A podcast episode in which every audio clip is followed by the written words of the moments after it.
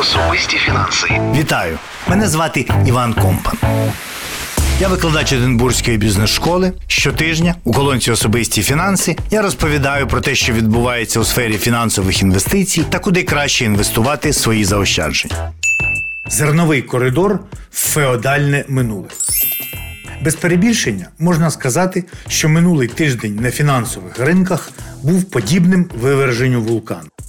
Досягнення одного з найбільших у світі виробників мікросхем компанії Nvidia, яку Уолл-стріт вже називає найважливішою компанією на планеті, та прогнози її керівників на майбутнє змушують нас повірити в те, що штучний інтелект дійсно став абсолютно новим способом виконання обчислень, як заявив Дженсен Хуанг, співзасновник і виконавчий директор компанії. На його думку, вже зараз формується абсолютно нова індустрія, яка дуже ймовірно визначатиме майбутнє сфери високих технологій, долі окремих країн та, зрештою, подальший розвиток всього людства. Пророчому оптимізму пана Хуанга важко не повірити. Nvidia, Meta, Amazon, Microsoft, Alphabet, Apple та ще декілька десятків технологічних гігантів по всьому світу заявляють про суттєве зростання капіталовкладень в розробку рішень штучного інтелекту на трильйони доларів та подвоєння кількості обчислювальних центрів вже в найближчі роки. Все більше економістів починає вірити, що штучний інтелект може стати саме тим каталізатором, який дасть потужний поштовх економікам багатьох країн, що знаходяться на межі рецесії, як, наприклад, США, чи вже стали жертвами економічного спаду, як Німеччина, Японія чи Великобританія. Знавці індустрії вважають, що штучний інтелект забезпечить зростання на десятиліття, а за оцінками швейцарського UBS доходи галузі можуть щорічно зростати на рівні 70% протягом наступних 4 років.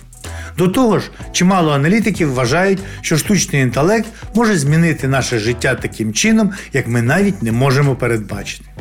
Звісно, є й ті, хто не вірить та сумнівається, але таких мало.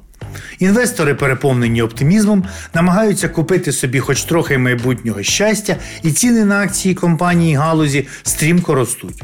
Гарні квартальні результати та впевнені прогнози, оголошені в минулу середу, зробили Nvidia дорожчою на 278 мільярдів доларів лише за один день. В цілому ж за рік компанія подвоїла свою капіталізацію і тепер коштує 2 трильйони доларів. Десятки інших компаній галузі на хвилі ентузіазму штучного інтелекту та страху інвесторів прогавити можливість заробити зросли в ціні на десятки та сотні мільярдів в рекордно короткі терміни. Та й в цілому фінансові ринки, незважаючи на економічні негаразди, війни та політичні проблеми, ледь не кожного дня б'ють історичні рекорди. І все це дякуючи штучному інтелекту. Китайці теж не здаються. Але крім надій на краще майбутнє, манія штучного інтелекту, яка охопила індустрію технологічних компаній та фінансові ринки, демонструє, що далеко не всі країни чекає однакове майбутнє. Вже сьогодні ми бачимо, що навіть Китай, який ще декілька років тому претендував на домінуючу роль у світових перегонах зі штучного інтелекту, починає відставати.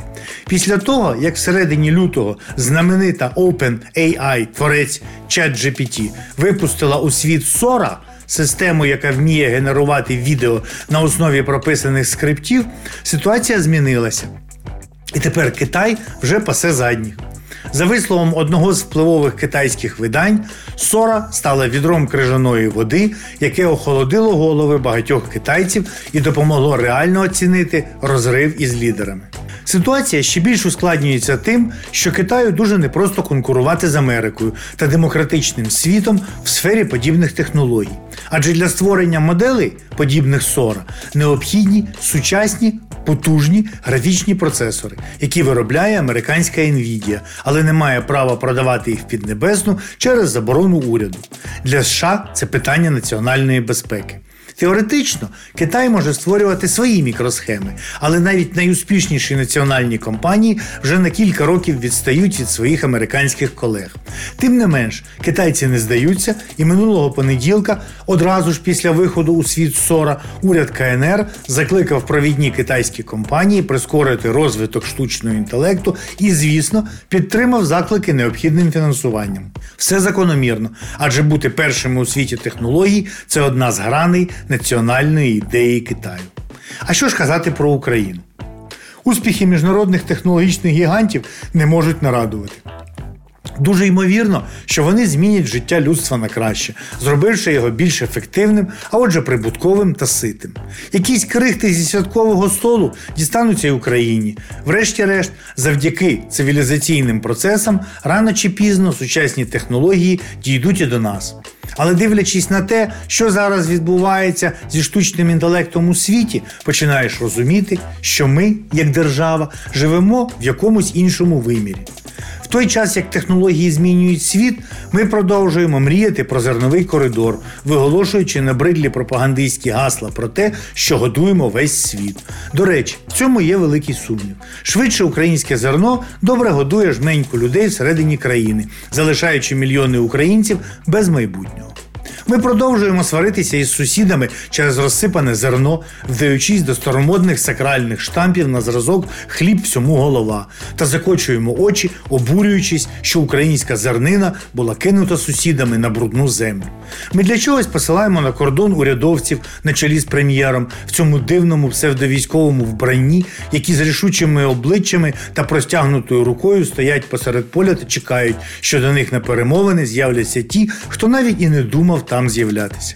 І все це замість того, щоб працювати над кращим майбутнім для України і робити все, щоб нарешті вистрибнути за рамки зернового коридору, який є одним з найменш привабливих, привабливих шляхів розвитку країни. Ви заперечите, що війна заважає думати про високі технології. І зараз у влади є більш актуальні завдання, аніж мріяти про якесь там майбутнє, в тому числі й пов'язане зі штучним інтелектом. Дозвольте не погодитися. Сьогодення це відтворення завтрашніх мрій. Про що мріємо, так і живемо. Так влаштований світ, так вже тисячоліттями існує людство, так працюють ринки, в першу чергу фінансові, які є сьогоднішньою проекцією того, як інвестори бачать майбутнє. І сьогодні це очевидно. Наші мрії, принаймні в економічній площині, надійно закуті в ланцюги зернового коридору та очікування дива. Хоча, як писав класик, але ж яка біда помріяти? Мрії оживляють, дають сили, надії, а потім хіба не буває так, що декотрі мрії раптом збуваються? Зрідка, зрозуміло, дуже зрідка, а збуваються. Адже виграв недавно по лотерейному квитку кухар на вокзалі 200 тисяч. Простий кухар. Може, й з нами диво трапиться, чи золото полуботка знайдемо, чи репарації українці отримують по мільйону на душу. Прості українці. Бо інакше не зрозуміло, з якого дива ми маємо розраховувати на краще життя в майбутньому. Адже зерновий коридор, як національна економічна ідея, це шлях зовсім в іншому напрямку. Особисті фінанси з Іваном Компаном. Слухайте щотижня на платформі НВ Подкасти.